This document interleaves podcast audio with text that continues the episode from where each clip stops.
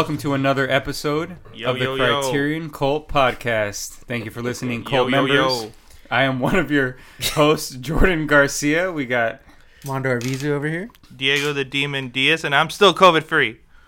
and that's good. Uh, Nacho the Fool Bielma. congratulations, and oh, we're it's we're very excited today Yes, because yes, we got a very special guest. It's really cramped in here today. Yeah, yeah, Oh, yeah. that's Who do we Halloween. got?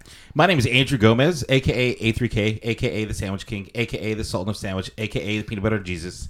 There you go. I can. I can keep going, but That's the full podcast. It's just gonna be you reciting. The. Prince An- of Poutine. Andrew, I need a nickname. Give me one. ooh, all right. Uh, let me give me. a Can I borrow one of yours? I'll have one by the end. Yeah, you're- seem During to the be pod. pretty- you seem to be pretty good at giving those out to yourself, especially.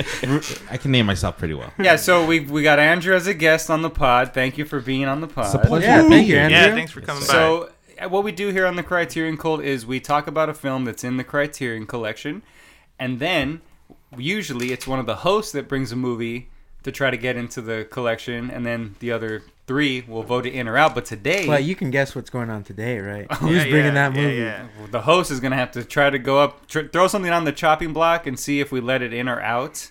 Uh, it should be fun. So, yeah, today we're talking about Inside Llewyn Davis, But our which is the. is what? What? our guest is bringing it, not the host. Oh, what did I say? I said said the host. host. Oh, sorry. Yeah. Well, Sorry, we're getting semantics again. We'll fix this We'll in cut that editing. out. yeah, we'll Yeah. fix this in editing. Uh, yeah. All right. So we're doing Inside Llewyn Davis from the Criterion Collection, with this, which is a Coen Brothers movie, and then we are talking about what would you bring to the chopping block today? The year was 1987 when this masterpiece was brought to when light. the music died. It is the greatest movie of all time, La Bamba. Oh, there you go. hell There you go, ladies and gents. I mean, what better movie to talk about than La Bamba? Exactly. Come on, let's go. Yeah. So, hey, I like that. so we've got two films about musicians. One's about a real musician. One is sort of just based on a musician's Like- music Mhm. and the and the era A of scene. Yeah, a scene. It's Yeah. based on a scene, pretty much. So, yeah. All right. Well, before we start getting into Inside Llewyn Davis, I just want to say that we got Andrew Gomez as a guest, and he also, if you guys need to check out what what what do you got uh, for us? I know you're also in a band. Yes. You've got uh, you, you're making sandwiches, and Yes. you're talking about wrestling. I do. I do a lot of stupid shit. Uh, I have Oh, a, that's that's I've- good shit. I have a weekly wrestling podcast. If you're into professional wrestling, uh, we cover everything from the backstage stuff to reviewing the pay per views, reviewing the shows for the week. Um, that's called the Put Me Over podca- podcast. Um, every Tuesday, I make a sandwich um, on my Instagram, so you can just follow me at it's me a3k if you want to watch me make a sandwich. Cool. We Sandwich talk about King. some stuff. That's right. Um, and What'd you then, make today? It's Tuesday. well, I made an exception because I wanted to be on this Ah, podcast so bad. So we moved the podcast to, or the, we moved the show till We made a tomorrow. cat He's starving. So So, are we- get this going, guys. I, I didn't eat my sandwich today. I'm feeling kind of off, but I'm gonna bring it in. Um, so yeah, and then I'm also I play in, in a band called A Rock and a Hard Place, which is like a hip hop band, and I'm also in a Saves the Day cover band called Hollyhawks and the Forget Me Nots. Hell yeah. Ooh. So Sick, it's sick. great. We got a musician here to talk about these musician movies. Yeah. You guys, you guys all kind of play music though, right? Well, I don't. Well, not anymore. In another At least in life, my, yes. I yeah. wish I played more for sure. Yeah, sort of stopped. Yeah. stopped. Yeah. We do Oh. podcasts now. Yeah, really, that's what that's Jumped what on it the is. Yeah, that's what it is. We had mics, so we just. What's the next best thing? I don't have to learn anything. I just need to talk for this. And what what, what I need to talk about is movies, and we're talking about Inside Llewyn Davis. So this was directed by the Coen Brothers, stars Oscar Isaac, Carey Mulligan, John Goodman, Garrett Hedlund, Justin Timberlake, Adam Driver. A lot of dudes, not very many women in this. And it is a, about a week in the life of a young singer as he navigates the Greenwich Village folk scene of 1961 and it's inspired by a autobiography of a folk singer named Dave Van Ronk, who was around during the time before basically Bob Dylan uh, blew up. Yeah. So it's like kind of that uh, like Greenwich Village, Yeah. uh, Greenwich. Greenwich. Is it I Greenwich? was, gonna, I was gonna say they, I, they I think it's Greenwich. it, it's spelled Greenwich, but they they pronounce it Greenwich. Greenwich. Greenwich. You know what? Tomorrow for my sandwich show, I'm making a Greenwich. there you go. Greenwich. Yeah. Very nice. And then, um, so this is a movie about a musician who is struggling. Right. Uh, not not unlike a couple of podcasters who are Yeah. struggling. Yeah. and he's trying to find his way. And it's done by the great directors Joel and Ethan Coen. Written by Joel and Ethan Coen. Written, directed, you know they're they're fantastic. You know, they do the whole damn thing. yeah, they Wear do. multiple hats. Yeah, they. I think they edit it too. No, don't they edit it under a synonym or I'm a, not sure. a- an alias? I mean, sorry. Pseudonym. There you go. But I think yeah, they. I, think, I believe they do. I believe they edit it. Greenwich, Greenwich. What's funny is he said We don't- synonym, and I was like, yeah, synonym. We don't say words right on this. Cinnamon. You're gonna put that on the sandwich? I'll put some cinnamon on it. So besides me and Mondo, this was everybody else's first time seeing this film. Yeah.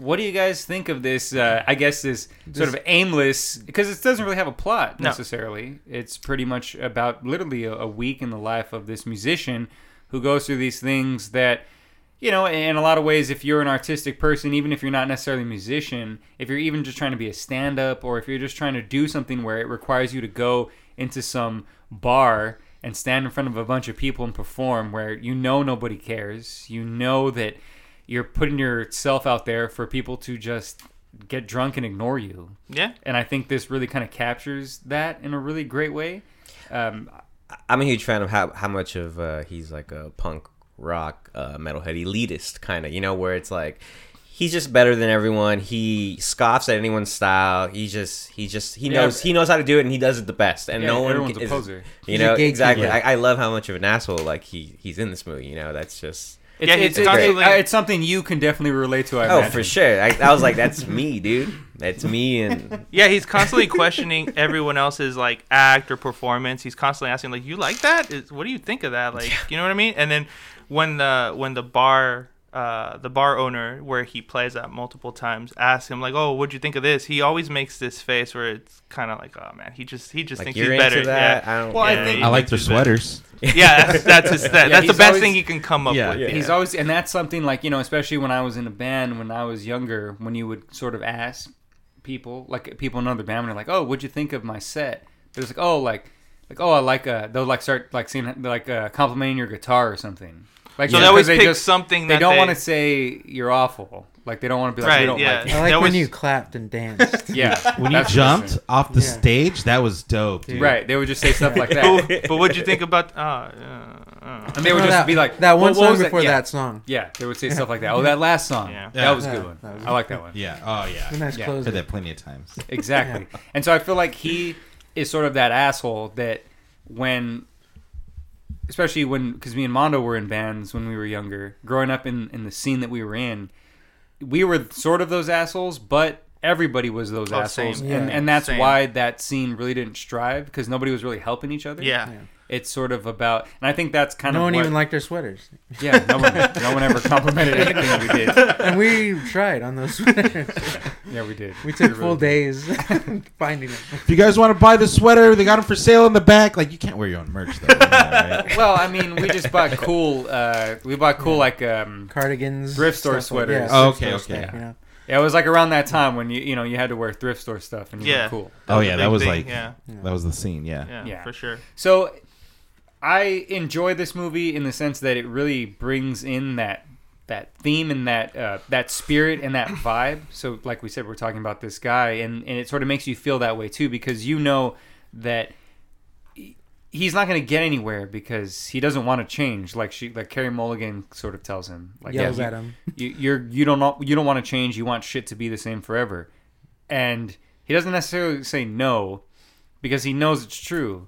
He knows that because in order to gain success, you have to work a little harder. Not to say that he doesn't work hard because he does. See, that's Yeah. the thing I had. That struggle I had with his character is not knowing whether he was trying or or not really. Because I mean, if you trek across all the Yeah, that's what I was stuff, gonna. I mean, you're trying. when he 'cause took I that trip, do any of yeah, that when he took that trip to Chicago, uh, and he made that, and then like you know, stepping on the snow and all like like he's struggling. Yeah, but at the same time, do you think like he's kind of just like settling for for where he's at Well, because it's he rather complain about things than actually then actually be- do something about you know it? because he's been a, he's been at this rodeo so many times. Yeah. That's why like how the film ends. It's just a a constant Right, it's like a cycle, you a know? cycle of it's his life. Like it's not so like cut and dry like Yeah. Groundhog Day, but you know he's been through this like and he, he's quit and he's tried to go back to being uh, what his father did. The what was it? The Navy SEAL, A merchant Yeah. marine. Yeah. merchant marine. Yeah. You know, so you, you know he's done these things multiple times where he's quit. He, he says he hates folk music, but that's what he's playing. He's playing folk music and stuff like that. Yeah. So it's just Well, I hated emo, but I played it. Yeah, Did you guys think he was gonna redeem himself though? I mean, not you know, not redeem, but like you know that glimpse where he's driving back from Chi- uh, Chicago, right? Um, Yeah. And he sees that that town that his. So at, earlier in the mo- in the movie, he um, there's a scene. Well, he gets Carey Mulligan pregnant, right? And he goes to the same doctor, and when he's going to this doctor to say, "Hey, how much do I owe you for this?" to get he, he needs to get Carey Mulligan a- an, Uh, an abortion, abortion. because that's Justin Timberlake's girl. yeah. Yeah. And so yeah, he goes to the doctor. And the doctor's like, "Oh, you don't owe me anything." He's like, "Why?" He's like, "Why brought?" He's like, "What about Diana?" He's like, "Oh, you didn't know." Basically saying that She she, never didn't go got through it. with She the never abortion, got it. and He he, was- and he, he could never got give it. money back to her. He Yeah. had s- done an abortion before Yeah. with this girl, Yeah. and she never went through with it. and He didn't know. yeah. So yeah, they do. But that's that's what's great about this movie Yeah. is that they have that scene where he's driving by the town where he could pull over and go and rekindle with the, eh, you know, his daughter or son or whatever. And, and the girl and, and have that new life, but he doesn't because he's not. He's just gonna end up on that fucking couch. Yeah. He's gonna end up on his friend's couch. That's all this movie is about, mm-hmm. and that's because of the way you are with yourself about yourself. You trying to sabotage yourself as well as He's like a stray cat. yeah. Or well, the thing is, is that he, it's sort of that he can't even hold on to the cat, right? It, it's just like it. Yeah, that was the metaphor. is his- metaphor the cat is sort of his career. Yeah, exactly. That was the. I yeah, get it yeah. Uh huh. We watch movies here. to the Criterion. We watch films here. Oh. Yeah. So, but I was thinking the cat was like, yeah, it comes back, but you know, it like it runs away. You know, it knows it ha- it has its home, but it runs away. You know, and it knows it can come back. Kind of like, that's how like he knows he can just crash on someone's couch. He like Yes, he knows exactly. these things. Yeah, Yeah. like a survivor. Like he, he'll, he's gonna find a way, but he's not gonna really like try. it's just Right. where you have something you To know you kind of have something good, and you can just you know you just kind of fuck it away pretty much. well, like when he he recorded that song that he thought sucked, right? With Yeah. Justin Timberlake. Justin Timberlake, yeah. He's like, I need money now, and he's like, Well, if you want your money now, we can cut you a check, but you're gonna give away all your royalties. He's like, Yeah. yeah, yeah, I don't care. Which don't care. later it comes back to bite him in the Yeah. butt. because yeah. that song Exactly. ended up being a hit. yeah. And why does he need to do that? Because he needs to give Carey Mulligan an abortion. Abortion, yeah. So if he wasn't fucking his friend's girlfriend, Yeah. yeah. he wouldn't. He would have been able to. Ju- he wouldn't have to have rushed to get that money. He would have been able to wait and go through all that you know thing that the legal stuff thing or the rigmarole with the label so that he can actually get money mm-hmm. for that. And so that's Consistently, yeah. right. And mm-hmm. that's what I'm saying. So that's what his. That is. It just reminds me of sort of when I was younger. Not that I was getting paying for abortions or anything or playing with Justin Timberlake. You didn't pay It's for like it's where, where's your scrotum? But you literally, but you literally just went out of your way and just sabotage yourself, Yeah. yeah, Oh yeah. as Yeah. opposed to trying to like keep go ahead, whether it's in music or whatever it was that you know. You were Well, I trying to feel like, I mean, I was part of bands too, and I felt like the the whole idea, like, oh man, you know, when we when we get big or when we do this, but did we ever really try? Because I, I Right. don't think Yeah, we exactly. really tried, And and I we were think- like that too. We I- were always judging everyone else that went on before us and thinking like, I don't know, we're Yeah. better than that. Every show was like a battle of the bands. yeah, Like, yeah, fuck in our head, sucked, yeah, dude. yeah, for sure. and unfortunately, a lot of times you thought put in the work just meant okay. I wrote some songs. yeah. Yeah. Like that's all I should have to do, Yeah, and they're better than this writing band. songs. yeah, and then But how those- many but times the did band you do that the you're making pay to plays and just didn't go anywhere? But what I'm saying, but that's what I'm saying. Like the you're you just wrote a song, and you're just like, well, I did the work. My, Right. My band wrote these songs, and these are better than the songs of these bands that I'm playing with. Mm-hmm. But you, what you don't know is that the bands that you're making fun of, they've been playing every weekend. Yeah. You haven't. Yeah. yeah, yeah. They've been uh, going touring in places, Yeah, and yeah, just for playing sure. to nobody and, and struggling and doing shit. You haven't. You've been literally just following the safe route and You've playing been- for your friends, thinking Your it's friends some in sort of backyards like, and yeah. Making stickers, directing people to your MySpace page. Like, yeah, absolutely. Posting those bulletins, Show. just posting In- those in Baldwin Park. stories. Oh my god, this is Criterion. this is a band. well, we got to treat it like one. yeah, yeah. Because that's the only way people are gonna listen to this thing. Yeah. Is if we say it's a Yeah, band. we're practicing. We're We gotta practicing trick every 'em. week. But we like, gotta trick them. with with this movie, I ended up feeling like I, I ended up being like kind of sad about like Yeah. because I I saw myself in a lot of the ways that um, Oscar Isaac's character uh, Llewyn Davis was because I, I I saw a lot of my shortcomings in him, and it was playing out on TV, and I just got kind of really bummed out about it. You know, Right. I think that's one of the best things about this movie too, because it literally makes you feel bad about like something where you you can because as we're older now we can look back at, at ourselves. oh, and I be- hate my younger self. dude. exactly and be like, ah, shit, like that was me. I was a dumb fucking shit. Like Yeah. that." Yeah. You know, Yeah. and I think that makes the movie better because you like kind of seeing yourself in that purgatory because again, you like to see yourself hurt. Yeah. and you just want to watch that over and over again because you just want to be you want to be the victim Yeah. right like you Yeah. want to be the one like yeah that's me. Like i'm not saying you me too. You want to be like yeah that's me. I, fucking the world's against me. Yeah. I'm fucking, you know what i'm saying? Yeah. and that's what's great. I think that's what i think that's kind of the point Yeah, of that's what why I they're felt so nihilistic today leaving the house. I'm just like, I'm never gonna do anything. I'm not, why does anything matter? Why does anything exist? What is? Yeah, why am I? Why am I trying? Why Yeah, am I making why- sandwiches why- for? Fuck making sandwiches, dude. no one gives a fuck. I'm just making sandwiches for no one. and and i think another thing about this movie too is in a way it sort of kind of tells you it doesn't really matter if you're talented because he's a very Yeah, talented that's Yeah, yeah, artist for Llewyn sure. davis is obviously and But is he everyone knows he is. marketable? but he- is he Yeah. marketable? Yeah. And and is he willing to do the things that need to be done? So like for instance, like so it's it, it pretty much ends with Bob Dylan, Yeah. a young Bob Dylan, an unknown Bob Dylan playing where he always played, where Yeah. no one ever noticed him, Yeah. and that's where Bob Dylan got played and got noticed Yeah. Right. by like because of a New York Times article. Yeah. Yeah. Mm-hmm. So Bob Dylan never tell like he always just makes shit up. He never really told real stories about himself when he would get interviewed, right? Mm-hmm. He would always just make up like origin stories of himself and mm-hmm. things like that. And he was he was very animated and very uh you know, very he was an asshole, but in that way that's sort of performative, in that you can sort of like him and go with it because you're like, oh, he's an artist. Whereas like Lew- Llewyn Davis isn't that way. You if he was gonna get interviewed or get, he would just be an asshole. He would just, yeah. Yeah. He's he would just, just complain guy. about how everything sucks, how how everyone sucks around him, how he's better, and there's no reason why these other things should be uh, well known and he's not. You know what I mean? Yeah. Whereas like Bob Dylan didn't do that. He was just an asshole in this kind of like, I'm He just knew uh, how to do it yes, and make yeah. make fun of it, Yeah. and He knew how to kinda be a like, personality, like a- a exactly, persona, What people I Yeah. guess. Yeah. wanted, you know? for sure. Yeah. He was having fun with it, and Llewyn inside and Llewyn Davis is not having fun at all. Lynn Like, Davis should he's- be better around now. Like, you know, Yeah. that, you know. He'd He be would great on the in- internet. yeah. He would fit Yeah. in better now. He'd be exactly. great on Twitter. Yeah. Just talking shit to bands, like tagging a bunch of bands, you just talking fucking shit to them. suck. Yeah. That would be You guys open for me at the fucking gaslight. You guys suck, dude. a bunch of fucking You sweater guys wearing are idiots. just fucking sellouts, dude. Great sweaters though. Yeah. But and yeah, was so, that wool? and so it, it has that like I, I like you said earlier, he does have that kind of punk attitude to him. Mm-hmm. Yeah. Where he's very punk rock and that he's just I don't want to follow what everyone's doing because he even argues with Carey Mulligan where he tells her you just you're just doing music so that you can get a house in the suburbs. He's all that's uh, opportunist or Yeah. careerist and that's pretty square. And she's just saying like, "What? At least we try. Like, Yeah. you don't Yeah. fucking try. You just sleep on the couch." Yeah. and he doesn't try well i guess that's the point right you watch the movie and it seems like he's trying to me it seems like he's trying i mean if you're sleeping on couches if you're actually trying to play places Yeah, that's a step, but he doesn't go further than. Yeah, you it just I mean? he tries, but then he gets shitted on, or you know something just get like he he feels that it's not.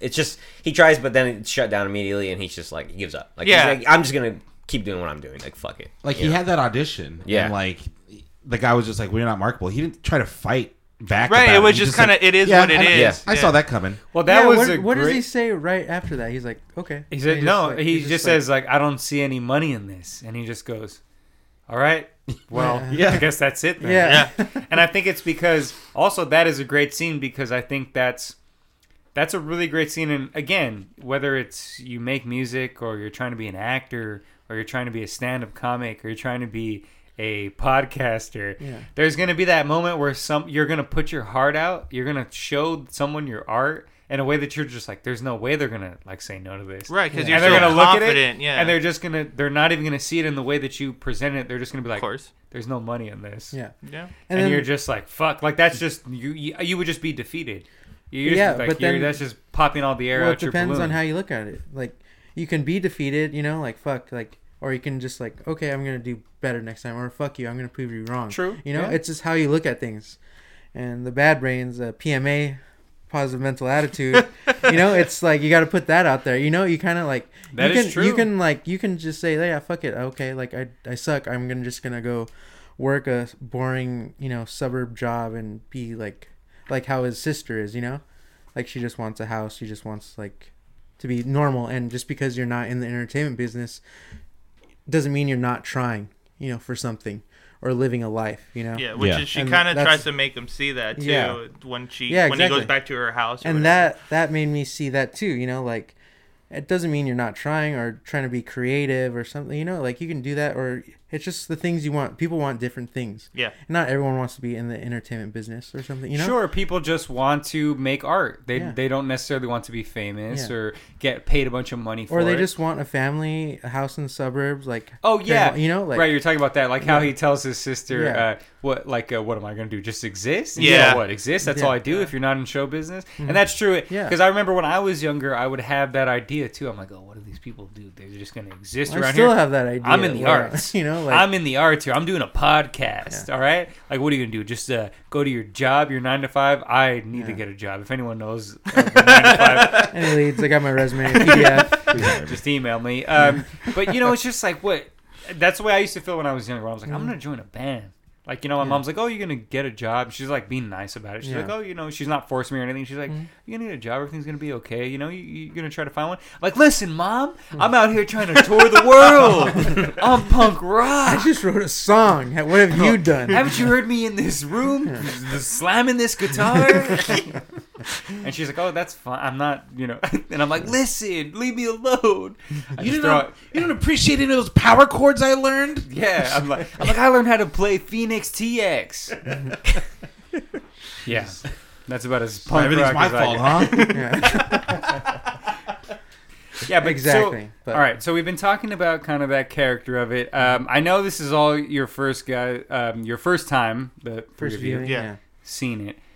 How did you guys feel about that? I I just kind of want to ask this because it's sort of something that I think about when I watch it. That the soft cinematography, how everything sort of looked very Mhm. like soft, Yeah. and uh, for a movie that's really about a very like uh, hard and rotten person, like it, it, that- it, it sort of it's. I think it's a really good contrast in the terms that it you you're expecting this sort of like really kind of cutesy, not cutesy, but it, it just looks so soft and so gentle. The the way Well, that it felt the like it was like it. it felt like it was like a dream at first to me, like Yes. almost like Yeah, you know, exactly. like they're doing like a dream sequence Yeah. rather than the Yeah. actual scene. or like you're just floating through life Yeah, but then uh, once the once the film kept exactly uh, once the film kept going, yeah let that um, sink in once the film kept going, it kind of felt fitting, especially for where it's sh- being shot, like the location. It just felt natural. Yeah, Like, it, it actually also makes it feels like if it's of that time. Yeah, I guess. yeah, so. for sure. Yeah. Are you are you guys folk music fans? Um, I I think folk kind of evolved into emo, right? Because that's I fi- I pictured that would be just like Dallas Green up there playing. Well, folk Brad, I, uh. Conor Oberst did try out for this role. that was crazy oh really? Yeah. that would have been wild. yeah. It So would have been know that. terribly acted crazy. and so that is kind of I, I- that is sort of a way that it goes. I think most people who do that sort of garage indie lo-fi. Lo- lo-fi, Lo-fi, emo eventually go into a kind of folk Yeah. sort of Mm-hmm. vibe. route? Yeah. Um, but yeah, I not really into folk. I did notice like the color scheme of like the shots. There was a lot of darkness and like uh like Yeah. harsh greens and like um I don't know how to describe it, but it wasn't there was really no sun in this whole movie, I felt like. which was perfect for the mood. I mean, it just it added right to that, like Yeah. grays, darkness, cold, winter, all There's that. clouds just, always over you. you know, Yeah. it added to all that and gave it All that those perfect metaphors. feel of Mm-hmm. just m- misery. I don't know. I, No, really, that's that's really what it was. I think trying to show you Yeah. is that, in a way, that little black cloud that's sort of following him Yeah. around, Yeah. that misery that goes around with him as he's trying to, you know, find his find that cat, yeah, just trying to find a couch to sleep on, mm-hmm. find a gig to play, just find money in some way. Yeah, it Yeah. just and it just made it feel kind of nostalgic for that time and that scene, that era. You know, it wasn't just like a, for aesthetic reasons. It, it just puts you in that mood that like it was kind of comforting. You know, this like the gloom and stuff, but it it's it's not so it's gloomy. You know, it's yeah, it wasn't it's over. dark. you it know, wasn't like- overpowering. Yeah. It wouldn't take over the whole that scene. You know, it was just kind of Mm-hmm. fitting for what was going on. Yeah. And one thing we we didn't mention was that so he he had a partner that he made music with. That, Yes. that wa- he was you know fairly well known for that for him and his partner and the songs that they played. Maybe they had. Did you some guys sort care to of know more about that? some That's I kind of like wish there's a little more to that. You no, know, I actually liked that they didn't get into Yeah. it. Yeah, there's we're- so some stupid flashback with. Him. Yeah, him, we're like, worried about know. him. You know, I we're worried about taken Llewyn away Davis. from. Yeah. It would have taken away from. Well, It gave- no, no, no. I mean, I mean, mystique, what, you know, what if that's story. part of the reason that he's kind of an So asshole? you know? self-sabotage. Well, yeah, Well, that's exactly what I what I'm gonna what I'm that I think we don't need to see Yeah. more about that relationship because we see enough of what it is. I mean, there's so many times where he brings that subject up, mm-hmm. and then even or someone brings it up. or someone else Yeah. yeah, brings at it the up. dinner party. But- yeah. dinner party was oh that was such a sad scene Oh Yeah. yeah. yeah, Yeah. When he plays a song and she starts singing. and yeah you could you could tell Shut the fuck up. the pain that he, that relationship him not being able to have Yeah. it anymore mm-hmm. Yeah, for sure. really like how it makes him feel Oh yeah, yeah. He's um, and then that that's there's this, that scene that we were talking about earlier where the guy listens to him play that song and then tells him, "I don't see any money here." yeah. Mm-hmm. And eventually he's kind of telling him, "Well, maybe I can put you in a group." And he says, "Well, now I'm not going to do that because I already had a partner." And he goes, "Oh, that makes sense." He's like, "You know what you should do? You should get back with Yeah. your partner and join him." He's basically telling him, "You should jump off." A Yeah, bridge. that's Yeah. yeah. like you should like stop. oh yeah, we watch films here. We watch films. This is the Yeah. Criterion Code, pal. We're digging deep. Yeah, we watch films.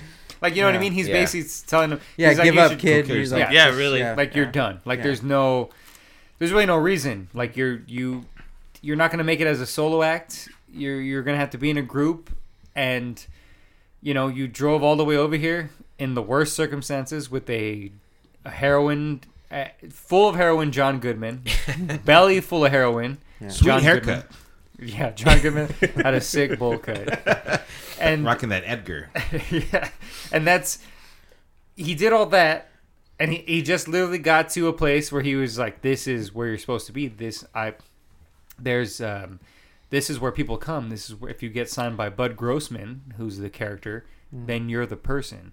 Yeah. He gets there, he plays this beautiful song, pours his heart out to this guy. Yeah. Guy looks at him and says, "Don't see any money here." Yeah. And then he pretty much tells him, "Go jump off a cliff." Yeah. And I think that is something that we didn't need to see any flashbacks of Yeah.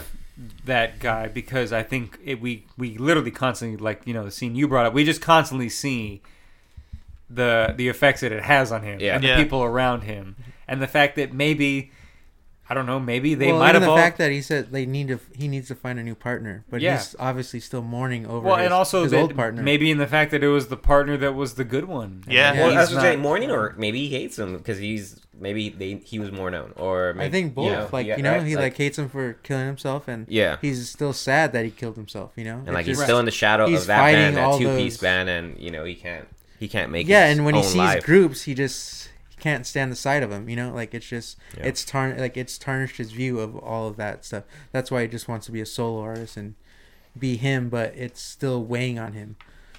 But he can't fight that demon, you know, or come come next to it or come face to face with it yet. Right. Yeah. And that's uh, what we're all doing here on this podcast. We're coming face to face with our demons. Fellas, tell me what. Tell me why you hate me. Llewyn Davis remind. I think we all can relate to him here, Yeah. especially because we've all been in bands. Yeah. We've all at least tried to do something in the arts Creative, yeah. where you look at other people that are doing something where it's like, okay, it's not that it's bad, but why is everybody all excited about this? And I'm over here, in, Yeah. I'm over here in my garage Yeah. making stuff that's actually better. Uh, why aren't you listening to this? Yeah. And then you realize it's because oh, because you you're um, instead of making friends and bringing people into your group and your circle and and spreading out that and and and sup- Networking. yeah, networking and Yeah. supporting other people and supporting other people in their Yeah. talent so they can support you as well. Blah blah blah. You're just literally in your garage, just my songs are better than all these fucking assholes. Why doesn't anyone listen to this? It's because you're alone. yeah, Jordan. you're the stray cat looking for food and, and It's because you're all alone, Jordan. That's why. Yeah. Yeah. So inside Llewyn Davis, let's do our last thoughts. You guys ready to give our last Yes. thoughts? Yeah, we'll we give can go our for it. last thoughts, just a little summary. of what we're gonna what we think about, it, and then we're gonna grade it. Because this is, in my opinion, I'll start off with my last thoughts. This is, in my opinion, one of the best Coen Brothers films ever. Because not only does it not need to rely on any sort of plot, you are attracted and hooked to this character who is a piece of shit, who really has no redeeming qualities, who doesn't do anything to show you that he's going to redeem himself, that he's going to be an asshole, but it's because we we've all sort of been that asshole. You know, not everybody. It wasn't really a popular movie when it came out because I don't think a, a lot of people can really relate to something like that. Only a certain type of people, unfortunately, mostly dudes. but I'm, I'm sure there's you know I'm sure women who probably do enjoy it and stuff and, and understand it and, and do relate to it. But Just I'm not saying on a dude level. though. Right, just not on that kind of. Well, no, no, no. I just mean I'm joking. Just not on that like you know that asshole level, like where you know you're you're a guy and you know that you're an asshole, and you just know that you've been an asshole, and you've just done It's asshole news to me. things. Mondo, I know who you are. Don't try to say you're not. I just want to apologize to everybody right now. the Coen Brothers, they brought it here in terms of again how we talked about the cinematography. They bring that softness to it, Yeah. where they had no reason to kind of make it look like that, that dream quality. But there is a reason because you have that. What do you say? You're, he tells Carey Mulligan, "You're always spitting vitriol." You literally have a whole movie that's just spitting venom at you the whole time, mm-hmm. where it's just people just upset. And you know they've got shit to say about each other or whatever, Yeah. and they're just angry at each other all the time. Well, at least the the the two characters, the Carey Mulligan and Oscar Isaac. Yeah, all Yeah. the dudes he comes in encounters with are just like, they're all oh, very yeah. nice. Yeah, they're, all just very like- nice people. Yeah. Yeah. I think that was one thing that they had complained about. Uh, people who were actually in that scene, where they said that nobody was ever that nice. Yeah. it was mostly people who were shitty. shitty people. Yeah, nobody was letting you Yeah. like really sleep on their couch in like a nice way like that. Yeah. But anyway, the Coen brothers wrote their own little history of that scene, in sort of the way that Tarantino does his own little histories of Yeah. certain things. So I, I don't need to look at this as some sort of document of that scene and like, oh, this is how it really was. It's just a really good film.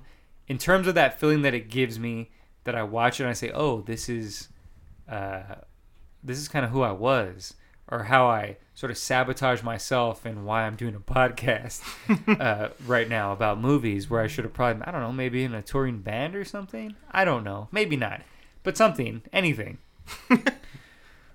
so I'm gonna give this because Inside Llewyn Davis is one of my favorite Coen Brothers films ever. I'm gonna give this five. Uh, Oh, John wow. John Goodman's falling out the stall and throwing up on himself. so like those are those are really solid fives. like those it, are big yeah. fives. I like it. That's- Yeah. Yes. Yeah. Diego, last thoughts. Final thoughts.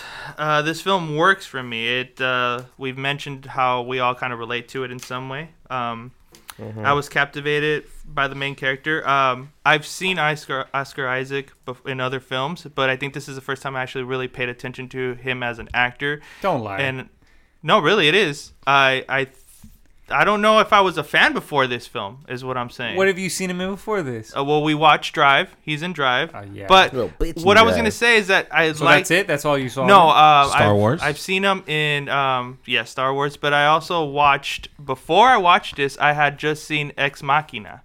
it? and so- you didn't pay attention to him in that. No, I did. But I- this film solidified my like how much I like him as an actor. Okay. So So you're lying to me.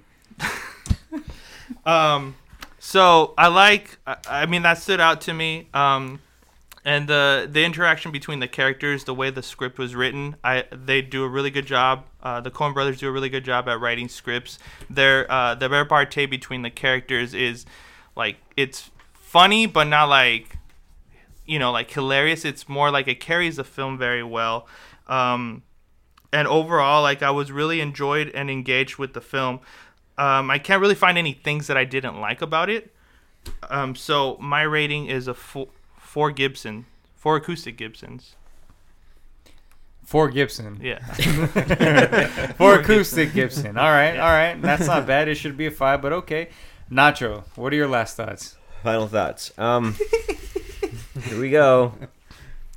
This is probably my favorite Oscar Isaac performance. I loved him being that elitist in that folk scene.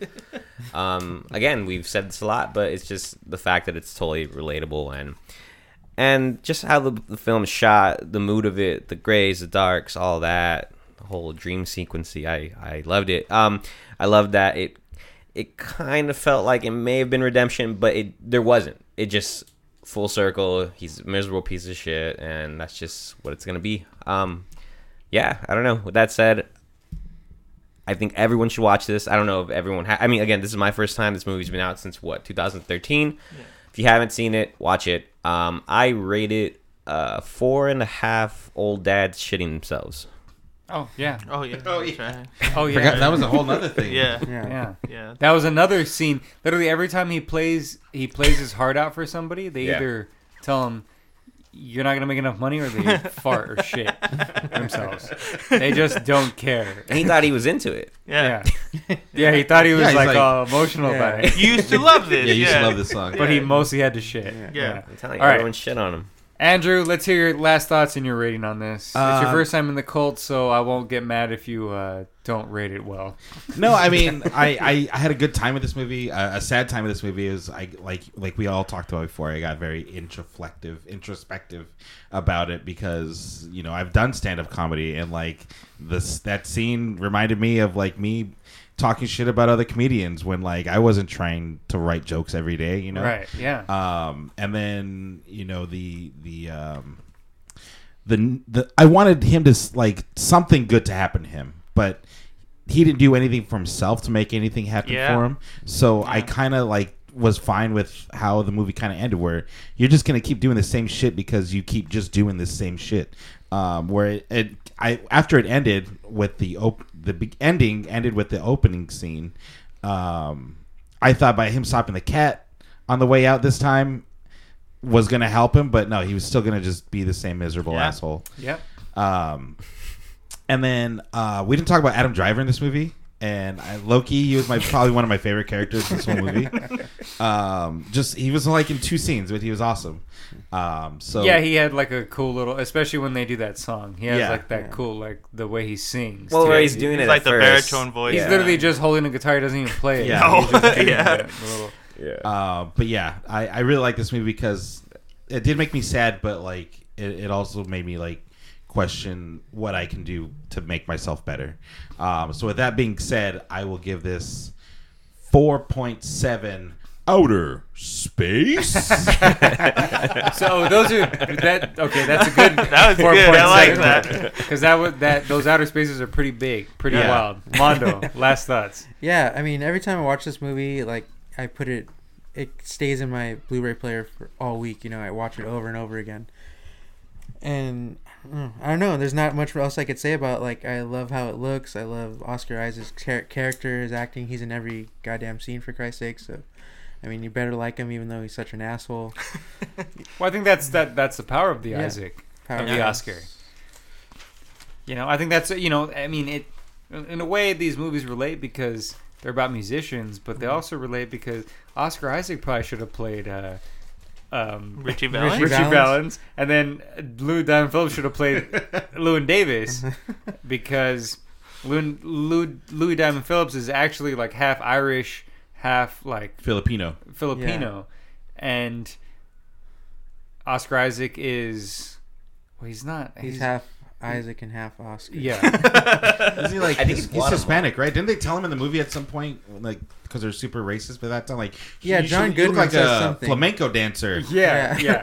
yeah, yeah. That's like one of the things they Yeah. we were yeah literally in any any time if you were Mexican and you were around a bunch of white people they just thought you were Italian. Yeah. Yeah, yeah. They're just like oh they- or they That hope happens in La they just Bamba. they That literally happens in La Bamba, they, they yeah. just Is he hope that Italian? you were sorry Mondo Yeah. I didn't mean to cut off your last No, name. you know you're good. I mean, just the humor always the um, that the Coen Brothers bring to the film. Like it's always it's not hilarious, but it kind of is. Like you know, it's just so real and, and stuff like that. But I don't know. Uh, I'll give it four and a half. Uh,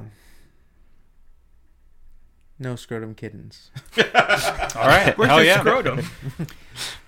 you guys all should have gave it five stars or five whatever but you guys didn't and that's fine I'm not gonna get upset it's our there's a guest here so I can't lunge at any of you and that's But you okay. got your knife ready. You That's got your knife ready. It's okay, but I would say everyone who's listening to this, if you haven't seen this film, check it out. Even if you're not, I mean, you know, we're relating to it because we're we're artists and we or we were or we played in bands or whatever. Blah It's blah on blah. Prime right now. Yes. But you can Why? watch it on Oh, Prime, and wow. it's certainly worth checking out. Yeah. And it's also just got a bunch of great features on the Blu-ray that I have holding in front of me right here. Criterion. Again, we're gonna keep doing this until you sponsor us and give us free shit. All right. Yes. I'm gonna keep talking about your Blu-rays. Let us in. So they have these really great documentaries and look backs on the music scene of what they talk about here, which I the think is more music scene. interesting than looking into how they made the film because we all know that the Coen brothers are fantastic and they make Yeah. great films. So to actually see the scene that they're talking about is pretty exciting because you know you don't have to know this scene really you don't have to know the folk scene in order to enjoy this film you just gotta know and like music Yeah. you gotta like the Mumford and Sons, honestly. That's all you gotta do. You like the Mumford and Sons? Watch Inside Llewyn Davis. but next, we're gonna be talking about we're bringing La Bamba to the collection. Well, we're not. Our guest is Andrew is. It's supposed to be in there already. I don't know what's taking so long, but let's talk about it. Yeah. Yeah, I like the enthusiasm. Yeah, let's get into Yeah. it. And we're talking about La Bamba from 1987, directed by Luis Valdez. Thank God this film was directed by a Latino. Yes. Yes. It could have been directed by a white guy.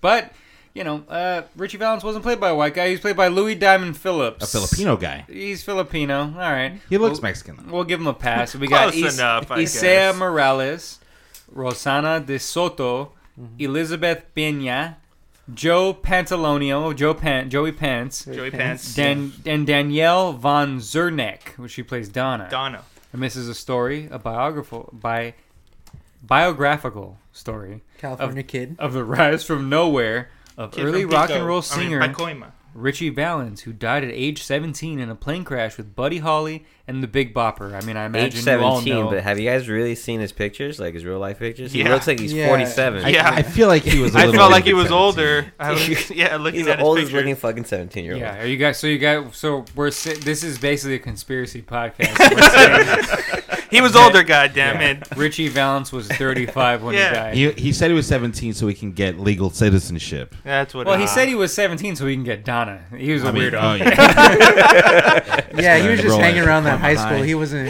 If you guys really listen to that song American Pie, it'll tell you everything. Uh, he was out there at the dance. And being that's a why I creeper. don't want it in because it brought this song American Pie to me. Fuck that song. All right, let's talk about La Bamba, Ritchie Valens. One of the pretty much, I think, the first in terms because he's not so he's Mexican, but he is American mostly. He doesn't even speak Spanish. Yes. Yeah. Yeah. and he's pretty much one of those first crossover. La Bamba's kind of that that first crossover hit, no? Yeah. And that rock and sort roll. of rock and roll. People hearing a song that's in a different language, but they don't care because Yeah. they're just able to Yeah. boogie. White people listening to a song Yeah. and being able to boogie to it, so they don't lynch the person that's playing it. Yeah. as long as they can dance to it. Damn jungle That- music. I mean, that's literally what. That's how. I mean, that's how he. That's how this man lives. So the only way that white people Yeah, are gonna doesn't like know him. La Bamba? Honestly. But, but no, but I'm saying is that, well, that now I'm saying. Yeah. Ritchie Valens, the only way that white people are gonna get near him is if he can make them. If he's an entertainer. yeah, Yeah. Mm-hmm. Mhm. Yeah, makes sense. He's gonna dance for him like a monkey. He's not some fucking parlor trick. The thing is, yeah. See, that's that. It, it is one of those things, right? The Mhm. Inside Llewyn Davis wouldn't do it. He Yeah, didn't want to just play music for anybody. Yeah, he wouldn't. And Ritchie. Valens did. He just played it for his nieces and nephews and stuff, but he played it out of love.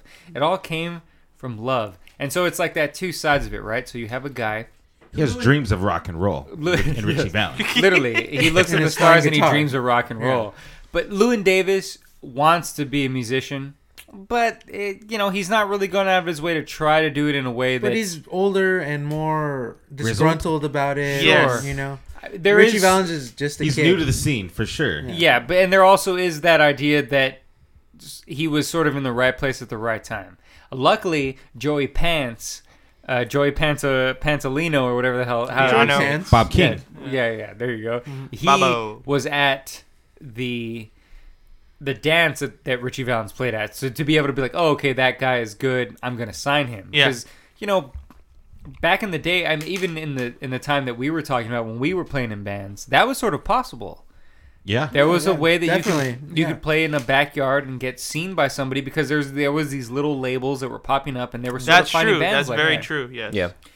It's not always you, you're, but in our case, if that would have happened, we wouldn't have catapult. We wouldn't have been on the radio or anything. No, No. no. But that would have been the first step to like Maybe trying to get touring there. and stuff yeah, like that. Uh, yeah.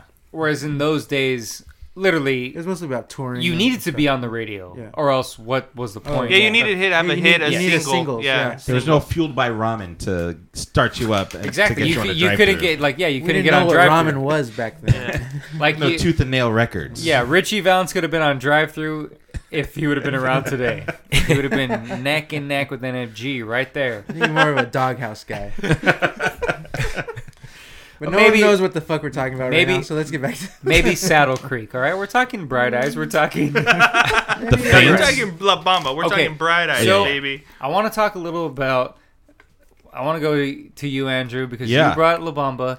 Let, let's hear what what do you why do you think this should be in the Criterion Collection? Which, again, for people who don't know necessarily, what the Criterion Collection does is it goes out of its way to find films from all around the world, at any year, any decade, any time, and they say this is an important film. We need to put it out with great artwork, uh, great special features. We need to make this preserve it for the canon of Yes, film. we need to know? preserve this. This need this when you think of film, when you do the the hundred great or the, the the greatest films of all, this is one of them. Why why La Bamba? Well, first of all, Llewyn Davis, not a real person. Ritchie Valens, a very real person. Yes. Um, So we we already got points there. Um, and then La Bamba one, Llewyn Davis, zip. Um, and then you know, Llewyn Davis was, you know, East Coast, New York. We don't really know that scene, but we are from Southern Southern California. We know what being like Hispanic is like. Yeah, that's true. Uh, we know that you know a lot of people like their grandparents probably worked in those apricot or the fruit farms and things like Oh, that yeah. To yeah. try to get things going. Um, for me, La Bamba is very nostalgic. It's one of the first movies that uh, you know I, I I didn't even own it. My my uncle recorded it on like Channel Five. Yeah. Um, so I like it. Bootleg. there I was like commercials in the movie too. Yeah. So like, um, the, but it was one of the movies that I just like seeing. Which says um, which says a lot because you still liked it with commercials. Yeah. with commercials, yeah. Um, there was this was before DVR, ladies and gentlemen. We always say here we're men of certain age. On it. Yeah, this men of a certain age. For all the you youngsters And, listening. yeah, we grew up with La Bamba. no Yeah, yeah. what, Oh, yeah. Like, Yeah. yeah, and I, I feel like that's the way for a lot of people, especially in Southern California. Um, and the music throughout the whole movie is top notch. Um, you you know you have not only the hits from Ritchie Valens, but then you have Brian Setzer playing um, what's his name um, Yeah, I don't know who He he's played- playing. I, This is it was- Summer Blues. Summertime Blues. He plays Summertime that song Blues. with Jackie Wilson, Low Yeah. Tear, Yeah. Teardrops. Um, so those are just other songs. Also, La Bamba, all the songs were performed by Los Lobos. Yes. Los Yeah. Lobos, the Yep. great Los Lobos, Yeah. and that and that and, and that's what, when you bring that up. That is something that does actually make sense to me when, when I was watching this film and I think about it when I'm when I'm trying to think about the the cultural re- like um, relevance of it and why it should be in the collection. You know, the collection does have you know a few uh, Mexican films, Latino films, but there really isn't one that does show that. That I mean, Ritchie Valens was Mexican American. He didn't Yeah. speak Spanish. Yeah. It's So Chicano. I mean, Yeah. I don't speak Spanish. I don't either. Yeah, so I barely speak Spanish. so it's it, it's like you said, we do kind of understand that sort of idea, and it, it we don't have a movie that kind of has that scene. Right. Yeah. Yeah, he Yeah. was into White Girls. Like, Yeah, Ritchie well, Valens. Well, you Me know why he was in the White Girls? because his fucking drunk brother fucked the girl of his dreams. Yeah, and yeah. he's like, I don't want to fuck anyone. Yeah, motherfucker. Yeah. and he's just like he's all well. If these bitches are just gonna go with my bro, I might as well get a white chick. Well, his brother, his chick brother ends up fucking around. the whore of his dreams. But when to they be go fair, to TJ. Bob, Oh, that's true. That's true. Yeah.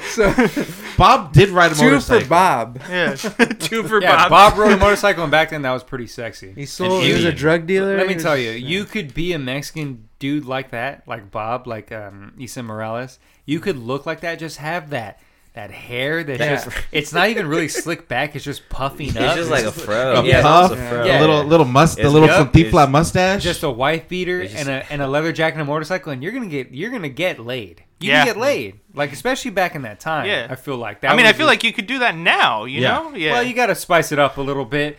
But I think mm-hmm. Can't have the puff. yeah. You you gotta you gotta now it's a comb the hair. mullet. Now it has to be a mullet. Yeah. Oh, you gotta comb the hair at least. You gotta put some some. You gotta Some style product? it a bit. Yeah, put some product. yeah, in that there. was always weird when I was a kid, like seeing Esai Morales as Bob, you know, and just like being this ugly kind of Mexican looking guy.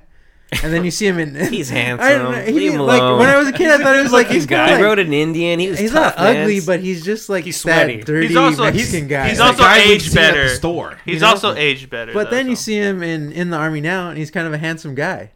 Well, he is a handsome. Yeah, guy. he is. Yeah, Yeah, yeah, yeah, I'm yeah, just yeah. saying. The only thing Yeah. I saw myself in, you know, every time he was drunk, I was like, dude, I had those same exact eyes. Like, you know, all, like, that Well, I hope you never had those same exact I'm like, thoughts. ah. Because the man's insane. Yo, he's I, th- that's, That's crazy. crazy. how he's portrayed, but it's I- works. I read But somewhere. that's the thing. That's everyone's look. If you are in that time and you are a Mexican American, that is your older brother. Yeah, like Okay, especially yes. right Okay, around that yeah. time. In a lot of cases, I, I imagine that's a lot of our, you know, even not all of us are not Mexican, but you know, being Latin and, and like things like that. uncles. Yeah, that's my that. uncle Uncles, for for sure. cousins, that yeah, you one hundred percent. Yes, you know someone who is. I can't even that. count the times my uh, my brother just hopped in my bed and called me Rosie. That's awesome. and that's why it's such. I think, and this is one of the things I want to I want to bring to you. So, Andrew, I I, I don't know. I, I love uh, Esai Morales' portrayal of Bob. I think that kind of overshadows uh, Louis Blue Diamond Diamond Phillips. Phillips is- yeah. Which think I actually overshadows Bob is steals, Ritchie. Bob steals the show for I sure. I read that that they actually went for opposite roles. yes, they did. Yeah. Right. That's crazy. They- Blue Diamond Phillips out. as Bob. yeah. That wouldn't have worked. I know, would that- worked. I mean, That's a good call. Bob's a stand-up because I feel like he's a fun-loving bad guy. You know, he's yeah, Yes. he's, He he's the likes to fuck up, party. you know, like he like he he likes smoking weed and getting drunk, and I mean, he might beat his wife every now and again, but she stands up to him too. So like, Yeah, she's they down, both love to fight each other. Um, that's yes, yes, good for her. yeah. she straight up throws dirt at him and says, "I'm not your puta." Like, Yeah. Oh, it's yeah, great. yeah. Yeah. yeah, no. Uh, Rosie, right? Rosie, Yeah, yeah. Rosie is fantastic. Uh, Elizabeth Elizabeth Pena. R.I.P. Yeah. R.I.P. R.I.P. R.I.P. She's she's also in Bad Boys. She's Yeah. great. She's great in a lot of Uh, stuff. Was it Rush Hour? She was in She's Rush Hour. Yeah, Oh, the first one. Rush Yeah. Hour. The first Oh, Rush yeah. Hour. Yes, not Bad right. Boys. Sorry, Rush Hour. Uh, Um, that sounds terrible that I got those two mixed up. Um, I'm not racist, I swear. Uh, But yeah, but I mean, yeah, you see Bob's story and Ritchie's story. They're they're they're the same, you know. Like one is like nurtured in his arts and to do things like that, but and one is not, which Yeah. is Bob. You know, he, like he's like he can he can draw. He's an artist, He's an kind of, you know. And if he was nurtured in that, he might be even a great artist or a better artist. But he wasn't. Well, but also And- it's like one of those things too. We're talking about with Inside Llewyn Davis. He's he's fucking himself up too. Yeah. Yeah. He Well, could, yeah, Bob is making the wrong decisions. Yes, you know? he's Bob's kinda- going out of his way to fuck himself up. He wants to be the drunk asshole. But the beginning of the movie, Bob comes and gets his family Like almost like takes him saves to- them. and takes him to a house he has. You know. sure, yes. And then, but And- and later, that's things that- Ritchie buys her a better house. Right. He has the money. He can do these. But because there's like a difference. So there's those people who just do things because they just live their life and be good, Mm-hmm. and they bring other people with them. And there's people like Bob who they just. I look at I got your house, so you should just be nice to me for the rest of my life. Right. it's not I should never have to do that, anything. this favor. Yeah. Yeah. I should never have to do anything again. This is my house. Don't tell me what to do. I should be able to. out. I'll yeah. kick you all out. I yeah. should be able to just be a drunk fucking asshole. Well, no, no, no, no. Well, That's not. That's not but- how it works. But even You when can't he just be talks like- about when they're kids, he wasn't treated the same because it wasn't his father. Well, Oh, right, he brings that up. but I So mean, that's boo like- fucking who, He's a bro? troubled youth, Dude. man. I mean, it was his mom who threw him in prison too, right? Or has got him sent off. That's what like she said. Yeah, that's what he yeah. says. Had him Supposedly, look, I don't know. I don't know committed trust- or he he was never good Drunk enough for his mom, and Ritchie Look, Valens fucked from him up. coming from a Mexican family, that's what cracks. You start acting. Look, we all love you, the the Theo or the nephew or whoever it is. We all love you, but you keep acting like an idiot, and we can't take it anymore. So yeah, go to the cops, bro. We're gonna call the cops on you. You gotta stop acting like a fool. Sorry, it's cute for a while, but once you're old and you got kids, stop it. It was Like, probably it. like a quinceanera that he was invited to that he probably shouldn't have gone to. He showed up with his biker concert. friends, Yep. started a fight there, and the mom's just, you know what, fuck it, we're gonna call the cops because we can't keep having this happen Hey, you know at what all though? of our parties. Ritchie had his back. Yeah. At that fight though. Yeah. You know, like Well, that's care Ritchie, that yeah. Yeah. And that's a great, and that's and that's another thing that's that's a great uh, example of that sort of uh, you know Mexican American or just you know Latin American that family lifestyle, dynamic. that yeah. family dynamic that mm-hmm. you you have those relatives and those people that are just fuck ups, and you know that they're fuck ups, mm-hmm. and you know that the reason that they're fighting is because they started it. But you're just like, well, shit, don't Still hit my cousin or Yeah, don't hit my yeah, brother, yeah, you know? Absolutely. and you're gonna do that. So that was a very good example of that, and it was kind of cool to see that Ritchie Valens could get down. It's also cool to see that you know Ritchie Valens, you know, he could live in a fucking tent in some dirt, and that fool's got some sick. He's got a sick style. That hair, Dude, dude. I- I mean, that fucking hair. those shirts, those button ups, Oh, those yeah. pants. I mean, they're always creased, That fucking towel when he's walking after the shower. I mean, he's always crisp. he's always ironing. He's always. I I really enjoyed that, and I'd like to think that that's a real thing.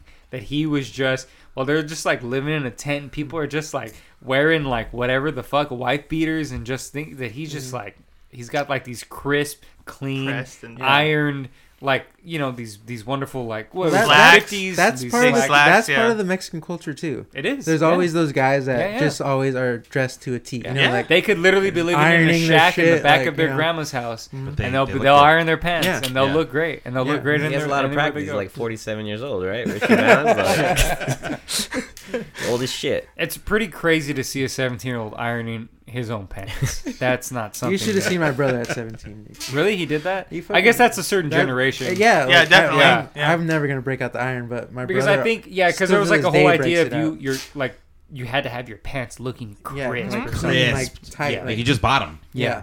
Whereas like I think our generation we're just like, well, mom, can we you just bought buy me thrift these pants? shit, I and gotta- wanted like you know we wanted to look dirty. You and, wear it like, off, yeah, yeah, off the rack, yeah. yeah. Six skaterfuls. Yeah, Yeah. exactly. Do we have to shop in the husky section? oh god. La Bamba, I wish. All right, so, all right, let me bring this up really quick. So at one point, Bob's upset. He's he he's he's an artist. We find out he's an artist. He Yeah. knows how to draw, but he gets upset. He starts. He has a bunch of drawings around the house. Buzz He's- buzzard, woodsy he start, woodpecker. around his room. He starts pulling them down. He pulls down a bunch of drawings, but he doesn't pull down one, and that's a rat in a zoot suit. he leaves that up there, and I think that that's an homage to because the director dir- Yeah. he directed Zoot Suit Yeah. Riot Oh, with Edward shit. James Olmos. Yeah. Okay. So I think that's sort of like an homage to that, which I want to say, which I guess I'm sort of bringing this up as sort of a, a, a point to uh, why it should be in there, because we really don't have, you know, we have the director who did uh, Selena. He is in there with El Norte. Mhm. He's in the collection, but Selena should probably be in that. Yeah, Yeah, that yeah, should be another He- one. yeah. that yeah. should be another And so I, La Bamba was Selena before Selena was Selena. for sure, Yeah. Yes, yeah. Yeah. But but I think one thing that Well, anything for Selena though. It's just it's just that I really wish uh, the director here would have done more shots, A little more, cinematic. a little, more, cinematic, Like Okay. and le- not just, less- like, less standard- doing uh, less less focused TV on- like the characters talking, more cool shots where the, I know because Selena does that a lot. They Mhm. they do that a bunch where there's just these really great shots and. And oh yeah, like when they're uh, they're talking by the car and you have like the sunset. And Yes. Like, yeah, yeah. Yeah. There's a bunch of good stuff like that. So the cinematography, I can't really say it is great, great in La Bamba here, but I, I but won't the say. story just kind of Well, I think the significance of everything around Yeah. it sort of lets it stand on, on its own. yeah. And I don't. I want to talk about how Lou Diamond Phillips doesn't really. He's not that great of an actor. I don't think he really does that great here. I think there's a lot of over exaggerations in his acting. Well, I mean, you gotta you gotta remember this is a young Lou Diamond Phillips. This is a young This This is a 47 year old guy. This is a young LDP playing a 45 year old Richie Valens. It's hard, dude, to get in that mind space as a young actor. What would a 45 year old do? it's hard to get in that headspace of a 17 year old. You know? It's so Um, far gone, but Yeah, but I mean, at the time, I feel like it was maybe like it was probably like a low budget movie. Paramount Yeah. or was it uh, Columbia?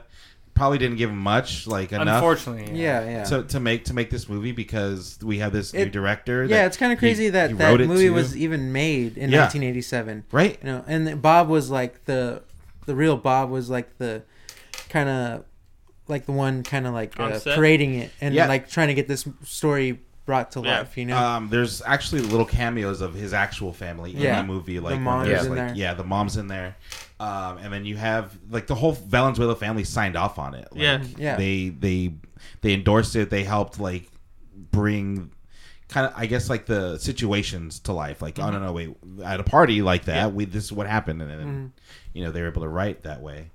Um, but I I just feel like you get a sense of like family and that to me like that that goes a long way Well, um not that- just it wasn't just about like oh ritchie valens plays guitar like there was a lot more to they told a good story about his family and like how they how they sur- Yeah, like when A he first story goes of to recording broken studio. dreams for everyone. Everyone literally had like shattered dreams. Like like everyone like Bob with his career and being in the shadow of Ritchie Valens. Ritchie Valens like this movie is a lot about you know him.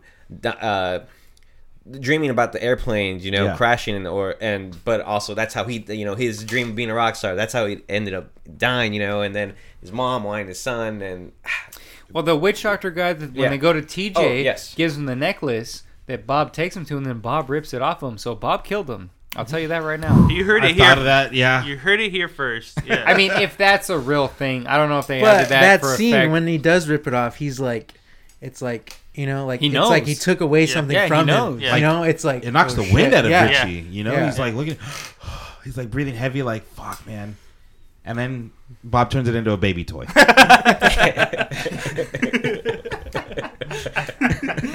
as every Mexican dad would. hey it still works it's not broken he would beat the shit out of his brother, and whatever he had left from that fight, he would make it to a baby toy. Mira, look at it. It still works. It still works. Mira, the baby likes it. Uh-huh, exactly.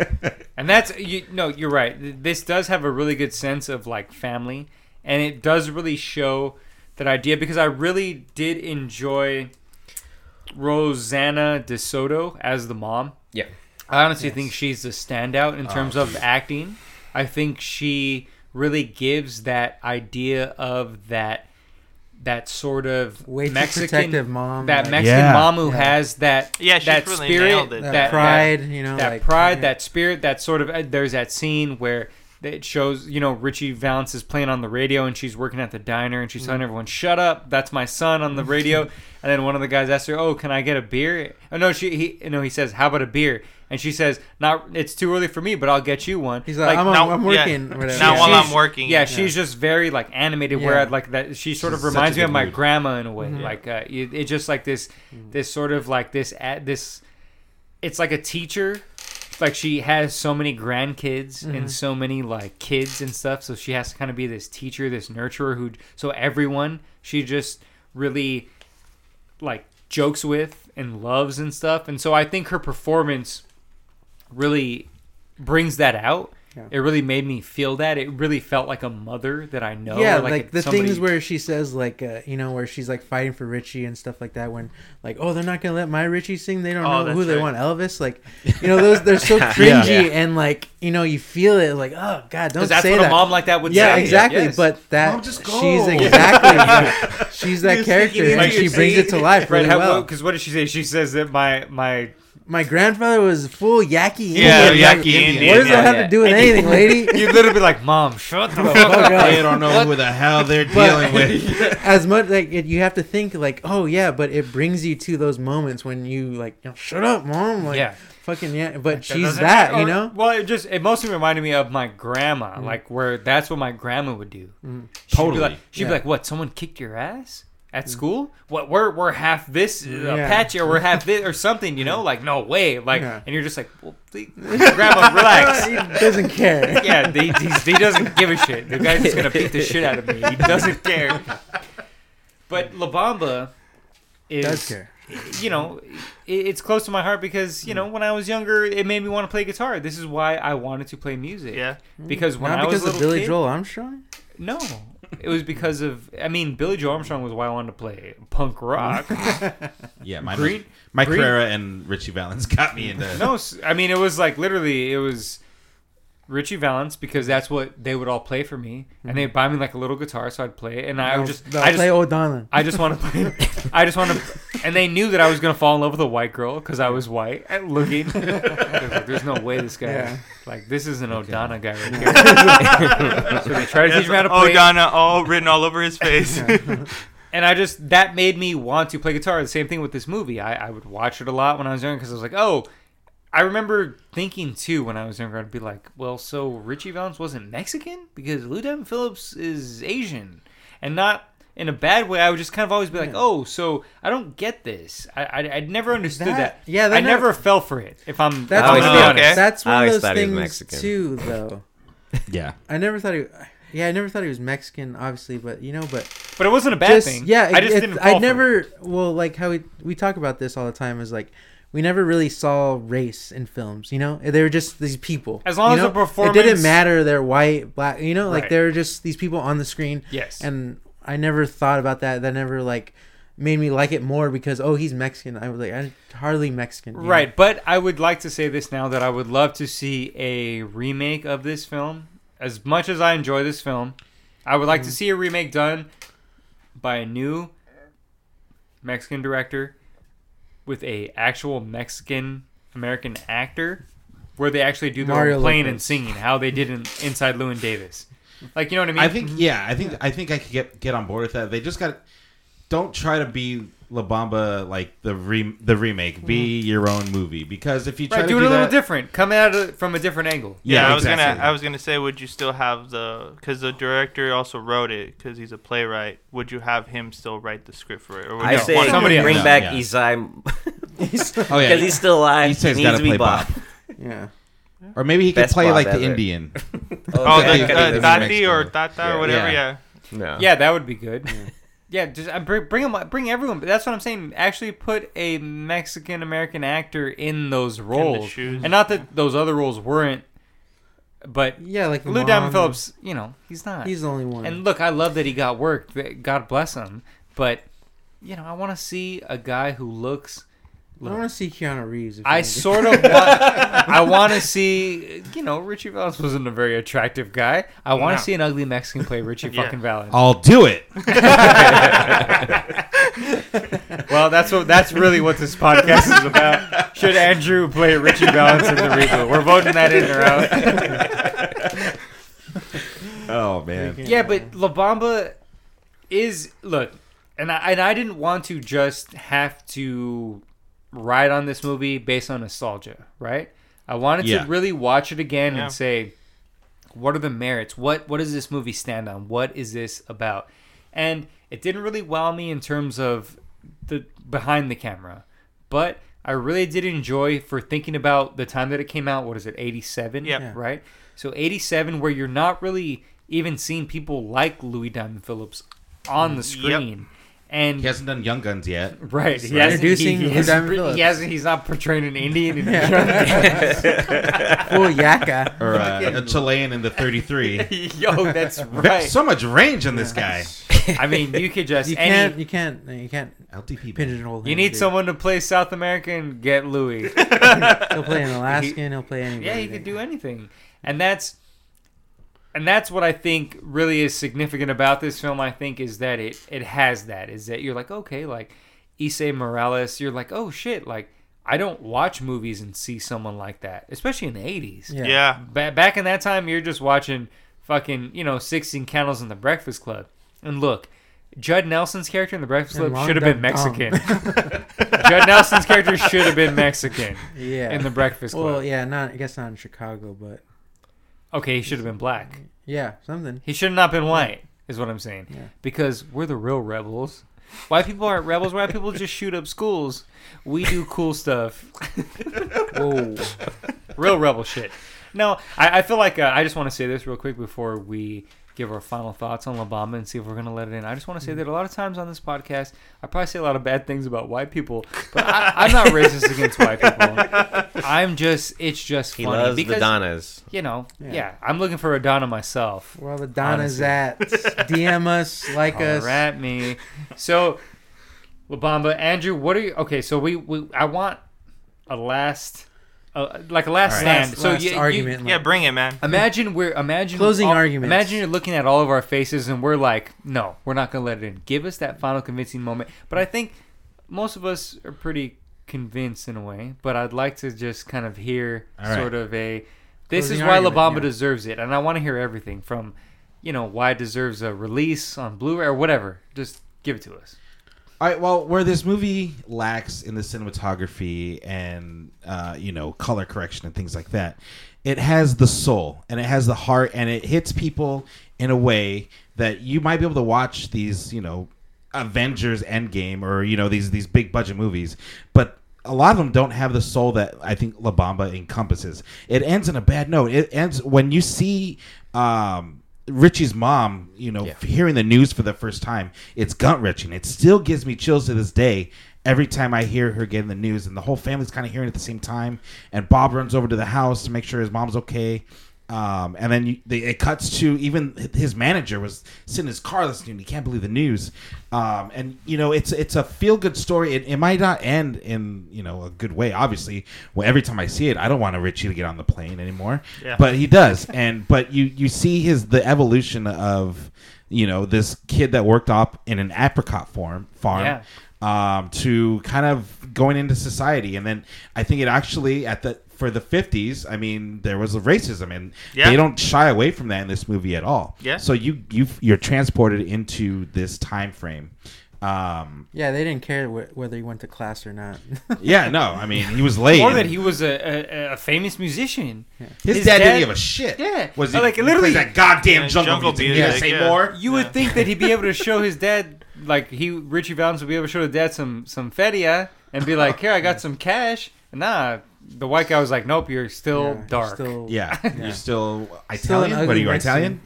Italian? um, and then you know, it, with with the performances, yeah, it, it was a young Lou Diamond Phillips, but I would I would give it back to Esai Morales. Esai Morales steals the show for me. Yep. and I think a lot of people in this movie, Yeah. but.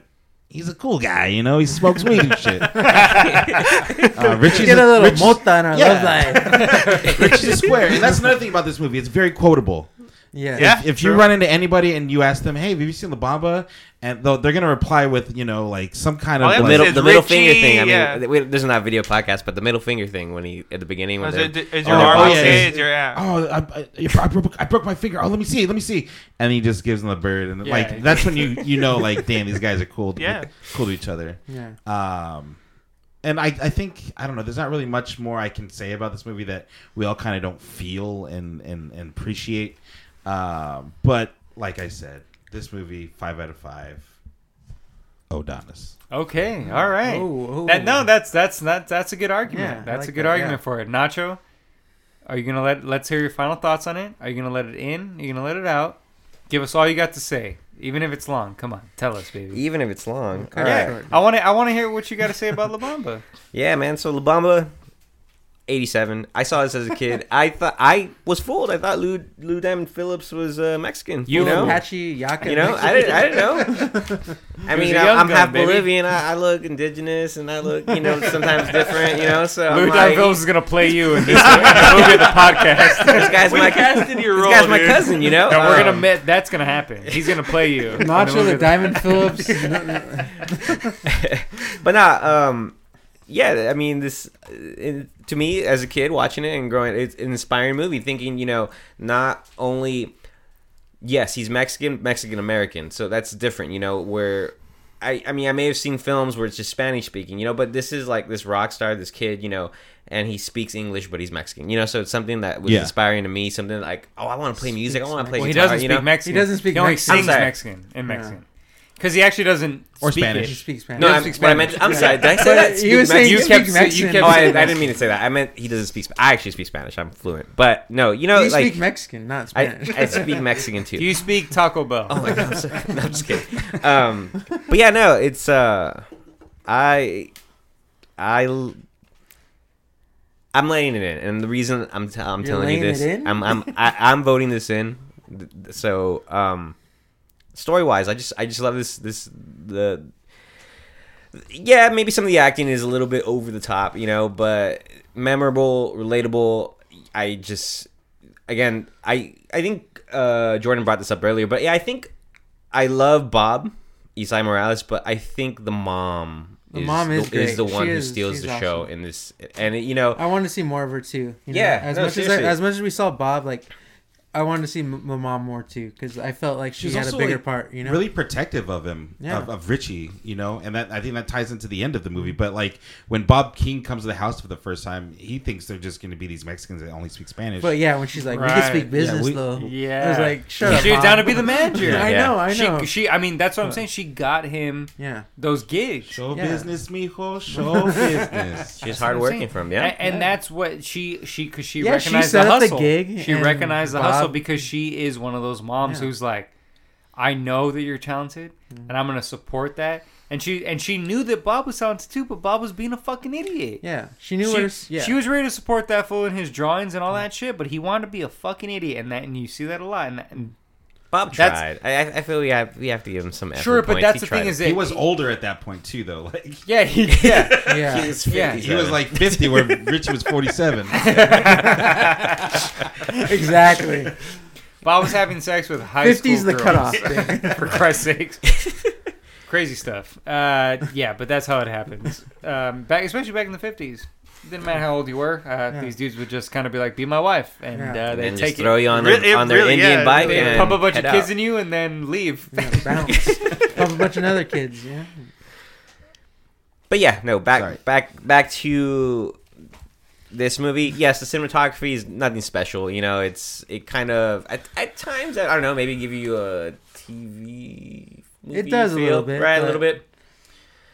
But no, I think overall, story wise, and just I I mean, I would like to see. I think most everyone is alive who's who was in this movie, right? Except Elizabeth Pena. Pena. She's Oh. passed away. But I don't know, man. I would- I would like to see like some features that go a little bit more into, you know, just what was going on with the making. You know, like uh, speaking to the family. You know what they brought to the movie because they didn't know too much about his story, so they were the ones who you know provided all the facts, right? The Valenzuela Yeah. family. So just Bob, maybe the some real more Bob special. actually died recently, though. Yeah. And the mom passed Yeah, away before ago. La Bamba actually got released, right? Oh, Yeah, really? yeah, Yeah. just like right. Never mind. Yeah, I vote this. I'm not voting this in. Oh, come on, man. no, no, no. But you know, all that said, I would like to see some special addition to this. I would like to see some extra features, some more into making this and all that. So yeah, I'm gonna The- vote in. The DVD does have uh, like small like director commentary, you know, your, Yeah. your standard stuff. Uh, but yeah, so I would like to see an expansion of that. Yeah. So Nacho, one vote in. We got one vote. We got one, One vote in. vote. Not We got one. Diego, what are you doing? What are you doing with it? So okay, La final Bamba. thoughts. Uh, going into this watch, I wasn't that excited just because I had seen this movie so much. So Oh, I was take like, it "Oh, easy." man." but but hold on, but but um, uh, but after I watched it, I started kind of like. Uh, I went back to like that, like my nice nostalgic feeling of it. But putting that aside, because I wanted to reflect on what this brings to, you know, like maybe something now, that's something that's more relevant, or you know, even the cultural aspect to it. So I think this uh, says a lot about not just the time that it was uh, that it's portraying, but also the time that it was made. Uh, like you guys stated, films like um, like this with you know Hispanics and Latinos weren't really seen during that time. So that's one thing that I found important. Another thing too is the director, writer, um, and also the person that it's based on. Both were like pioneers in their own like uh, you know art form. Uh, the director being a playwright and a writer, and also doing this type of film, like you know Hispanic, uh, Chicano pride type movie. Um, Yeah. and then you know the person that it's based on, which is uh, Chicano rock and roll, like what he's labeled as a pioneer of.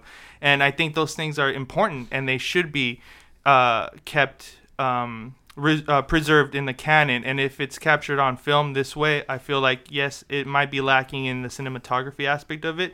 But like you guys have stated, it makes up it in the storytelling and the fact that it also the f- the family was so closely connected to it. You know, there is a lot of interviews with uh, each individual um, family member that was a part of it. So it'd be cool if they kind of gather that up and, like Nacho said, kind of see interviews up about it and and um, referring to their time spent on set and stuff like that and what they contribute to it. Um, just done with higher quality and also this movie it could be brought up in higher quality would be great too but yeah, man. I mean, at the end of it, I was like, you know, even in tears, just because like eh, you, we know that he dies, but for some reason we want to like be like, no, this time he's not gonna Dude, die. And every Hey, time. he died young, 47. yeah, yeah, forty seven. A young 47. dude. a young 47. But yeah, man, I, I I'm voting the sin too, man. Yeah, Hell there's no yeah. reason why. It Okay, shouldn't. well, Nice. that's two. We got two. Mondo, what are you saying? Last thoughts? Let me yeah like same with diego. I like i tried not to come with it with it the nostalgic feeling you know and try to really watch this as a film. Because yeah i saw it a bunch as a kid like Mhm. me and my brother like when we watched it like when i was younger it was kind of a comedy you know just because of bob you know Yeah, yeah. it was just like Yeah. he was just like the, one of those like you know just yeah, when we were younger, we'd those watch guys- with, with yeah. or yeah, yeah, our Daniel and Brownie, yeah and, it just and it would be like a funny thing. Yeah, to, yeah, like, yeah, quote for it. sure. yeah, it's It's just one of those. Yeah. yeah How you say that, and you're like, what? just the What way he did looks at the shot, like he just like sn- sniffs it Yeah. and just looks at the shot. My first or my last. Yeah. takes it, you know. So You good, get dude. canceled for some shit like Yeah. that now. But like, you know, like What's like when I was younger, like me and my brother, we just laughed at those kind of things, and it was just funny and like quotable and just like, and that's just to say about the film. Like, yeah, I, I as we as we all said, like the cinematography isn't that great. The shots, like, they're not like memorable, like you know these captivating things, you know, where it's just like super cinematic. You know, they're kind of it kind of just almost just showing the story. You know, and that's kind of makes sense because the guy's a playwright, so he's just kind of not really thinking that way. Maybe Right, just thinking right. for the stage. Yeah. You know?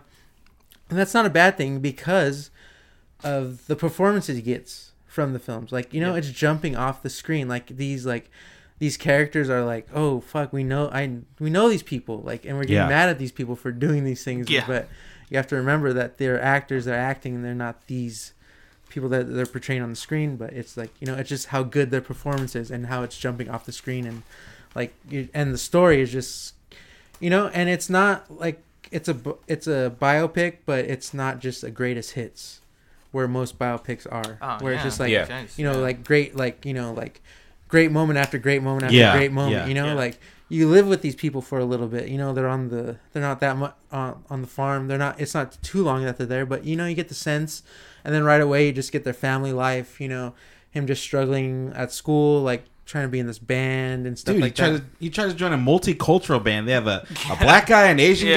guy, Oh, a yeah. white guy. I forgot the Asian guy was 67. You see how old that guy was? How he? Not That many was a people. very Not, strange not high many, school band. Not many people. That was Yeah. a very strange high school They're all band. in high school, right? Yeah. That Oh, was, they that was the only guy that played bass in the neighborhood. Yeah, Like, we need a bass player. Not many people play bass They back got their then. math teacher. but Oh, those guys were old. The silhouettes were old as yeah, fuck. silhouettes. for they sure. were, Rudy that's, was that's why they were called the 60. silhouettes. They were former selves. Of, you know, it's just- that's all that's left. but you know, it's just one of those films that like captivates you, no matter like it's the story, the a- the acting, like, and this should be preserved. Like, it's crazy that this. I don't know, like Ritchie Valens is like now, like he's not like really remembered. Like Yeah. you know, a part of rock and roll and Yeah. all this. Stuff. Even like Buddy Holly or the Big Bopper, you know, like the day the music died, that song. Like as much as I hate that song, but I mean, at least it kind of like brings attention to what happened. Yeah. you know, their death. Yeah. you know, Yeah. and all that. And there hasn't been a good movie about that, and that's kind of. I mean, besides La Bamba, I'm saying, I guess. Yeah. You know, I don't. I don't really remember the Buddy Holly story one with Gary Busey or I know I that don't, they I, made I, it. I've seen yeah. it. Yeah, they have a Buddy Holly Yeah. movie with Gary Busey. It's been a while since I've I seen haven't it, but seen I, it a long I don't time, know but- how. th- I mean, obviously they must end it But the I same heard- way, but I don't know. But I heard this is pretty accurate, you know, except for the Donna story, which Well, is kind of like That's what I think. That's kind of one of the reasons why it it, it, it comes off in in sort of just that he's not worried about, like you said, he's not worried about making cool shots and stuff. Yeah. He's trying to just show you the story, yeah, how it there's really was. you yeah, like for a sure. playwright would do, you know, for Yeah. the stage and stuff. And so that's, I mean, that's saying a lot, you know, like that it that it still holds up. And I watched it, you know, this week, and it's, I yeah, I still I got teary eyed when Right? Bob runs to the mom's house, and Yeah. she's just like He rich, his- not rich, Yeah, not his my ankle. clips his leg on the fence. Yeah, it's just yeah, that's just like a like a little like that shouldn't have Yeah. happened, but like he sells it. it like, works. oh, Yeah, but it and adds I- to it. Yeah. it, it makes it look like fuck. He must have run far. Yeah, He's yeah, yeah. He can't even jump over this little Yeah. fence. yeah, it makes it more like just believable and like just like kind of organic, you know. Yeah, like Yeah, I noticed that too. But yeah, so I mean, I have I just have to let it in because this story, like, there's no, no one's told this story better than La Bamba has told it. You know, Yeah, oh. hell and yeah. it needs to be remembered. Okay, all right, that's three. I mean, it's it's pretty much in. It's in. La Bamba's in, but I'm gonna give my final thoughts. I would on like it. to hear your final thoughts. But it is pretty much in, and again, here's my final thoughts. I think it should be two. Unanimous. Yeah, because honestly, like everyone pretty much has said, this is a solid look.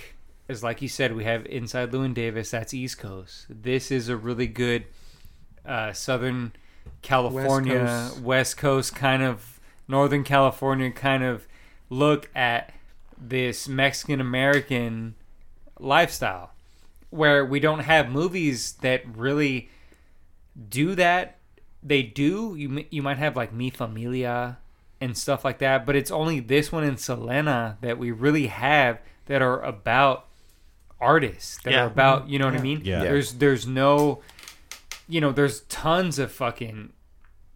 You know Bob Dylan's and Kurt Cobain's and movies Yeah. and shit about those types Yeah. of people, but we don't really get anything that's about Steve Jobs. yeah, you have all that shit, but you don't have Mexican American shit. Like, I mean, I think we have a Cesar Chavez movie that Michael Pena did. Oh yeah, But- that's right. It, you know, it wasn't really on the radar. It wasn't a movie like this, like La Bamba and Selena, where we were all just like, oh shit, we all literally we all rallied around it. Like, Yeah. Yeah. you you can't whether you're Mexican American or whether you're just you know Chicano or Latin American in any sort of way, you can look at these films and be like, oh shit, this is, I love this shit. I the, being a kid, you look at this and this is inspiring to you Yeah. Yeah. because these people look like you, they sound like you, and you know, not that I ever needed movies to be like that for me. But yeah, I never looked at it that way. it's really nice to have films that are done in a good way. Again, I would love to pick apart the fact that the cinematography and all that stuff isn't up to par with something that I would like to mm. see, but the cultural reference of it, the acting from the mom, Esai Morales, I mean, just the fact that Lou, Louis Diamond Phillips was put on the map because of La Bamba. and He should he owes Mexican Americans his career. Yeah, pretty much. Yeah. That fact, it's in. All right. It belongs in. Yeah. Hell yeah. La Bamba is in. But seriously, but also another thing too. Really, the main reason is I would love to see some great new cover artwork for it. Yeah. Yeah, the one with LDP on the front is kind of like. Uh, I mean, Yeah, all the it's- ones I yeah. looked You up, know, they it's don't pretty look very basic, good. it's fine, Yeah. but it's just basic. I'd love to see some great cover art. I'd love to just see a collection of because if Criterion's gonna do something, if they're gonna put this movie out, they're gonna like put it out and they're gonna try to pick apart that Yeah, scene. what you were gonna say? Maybe like dig for some live footage of the real Ritchie Right. Valens. Yeah. Like and I try to look but- like the, for that American also it- Bandstand performance or something like that. You know. and and also in the way that inside Llewyn Davis, the way that they all their special features are about that music scene, Mm-hmm. they would be able to dig into that because I would love to sort of see, you know, that how the Big Bopper, Ritchie Valens, and Buddy Holly were or partying. just even how on tour. people were there dude. in the San Fernando Valley when Ritchie Valens was playing. how people around, were you feeling know? about it, how Yeah. people like yeah, how people love- reacted Yeah. when the bomb La Bamba was released. Did Donna's dad yeah. really think he was Italian? I, We all need to know. yeah. it'd be great to just listen to a bunch of white people explain how much they love La Bamba. Yeah. Because seriously, I Yeah. mean, that's why. yeah, that'd be awesome. that because that's all the that's who really that's why he's a famous person Yeah. because the white people love Yeah, LeBron. they they ate it up. Yeah. and so that's what we so white people run Criterion collection let's get the white people excited again Yeah. put La Bamba in the collection Put you La love. Get it Bamba in in. Yeah. Let's Yeah. get it in there. Hell Andrew Yeah. thank you for bringing this Yeah, Yeah, thank, thank it was really a good it was really cool to talk about this I don't think any of us would have brought that. Maybe. no, No. probably Yeah, not But It was between this and Pee Wee's Big Adventure, so oh well that's a good one too that's Next another one damn, damn. Yeah, next oh, time. yeah. Well. Oh yeah, we'll bring you back around with that. I Yeah. like that. Yeah. All right. Thank you guys so much for listening. La Bamba, Inside Llewyn Davis. Please check both those films out. Obviously, you, if you're listening to this, you've probably seen La Bamba. Come on, right? Yeah, I would hope so. La I would hope Yeah. so. Yeah. It's just again, Yeah. we're men of a But certain you- age. but if you haven't men seen a men long of a certain culture, you, you women women of a certain culture, women of a certain age. You've seen La Bamba, you know Yeah. what it's about. You love But it. But if you haven't seen it in a long time, Check it out a, again. Give it a Rewatch for rewatch sure. for sure. yeah, for sure. But also check out Inside still Llewyn up. Davis because just it's just got you know That's a great film. it's just a good, great film. good Great Coen brothers Yeah. can't go wrong with it. Yeah, absolutely. Yeah, exactly. Thank you guys for listening. I'm Jordan Garcia. Please follow me at Young Jane Fonda on Instagram. And if you want to follow me on Letterboxd, I am at Jody Foster Army on that. Please follow the Criterion Cult on Instagram at Criterion Cult Pod. And then follow us on Twitter at Criterion Cult. That was a lot, a lot of terrible ats, but please follow them. Mondo, where can we find you? Yeah, um, save underscore Mondo at uh, at in, on Instagram and um, Twitter and Letterboxd. Oh yeah. uh, Diego Diaz. You can find me on Instagram at MrBeast88. Also, uh, rate the pod, comment us, give us uh, give us some feedback. Let us know how we're doing. On iTunes. On uh, yeah, iTunes, please. Yeah, you can rate us. Wait, what's the rating system on, on there? I Just five stars. yeah, five stars. so Just Five uh, stars you don't have to give us five stars. Just say something about it. If Yeah. you're just like, oh, this shit sucks.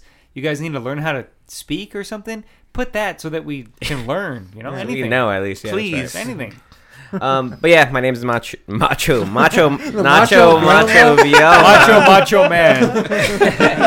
and you can find me at He's Off the Map on Instagram and He's Off the Map 320 on Twitter. Yeah. Hell yeah! And then finally, our guest. Thank you our first guest on this podcast. First Yeah, guest? Yeah, Woo. man. First Wow. guest. Yeah. Thank I'm you honored. so much. Uh, it's an honor to have And you it here. Yeah, wasn't thank you for a plane crash. Uh, No, it was no. it wasn't. Oh, It was great. It was- It was a great time. Thank you. Where can we find you? Where everyone follow Andrew? Where can we find you? Where can Uh, we follow it's it's me A3K on everything. So I got that one locked down. Cool. Um, I don't have a TikTok yet, so maybe I should probably do that before someone else gets it. But yeah, it's me A3K. A lot of people think it's it's Meek, and it's not that. It's it's me A3K. yeah, yeah. And then again, you you heard it at the beginning. Follow his Put Me Over podcast. oh yeah, please uh, put me over podcast. If you're into wrestling, check it out at Yeah. Put Me Over Podcast. And uh, where can we find that? At? uh, Put Me Over Podcast is available on all uh, s- platforms: Spotify, Google Play. Nice. Uh, we we put videos up on YouTube. Cool. nice. Oh, yeah. So yeah. awesome. And then. Uh, the Sandy with Andy. Oh, yeah. What, what, what when are you putting those out? I, eh, are you doing a new date because you because you said you switched? Yeah, I uh, last weekend. Last week was the election, and then this week I'm here. So we did Wednesdays at eight o'clock.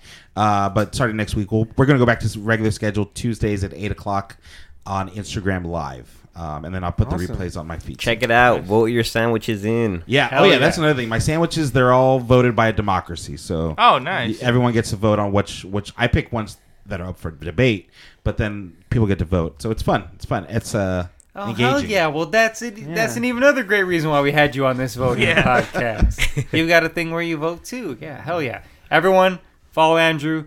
Get on that shit. Thank you guys for listening. Thank you guys. Have a good one. Watch these movies.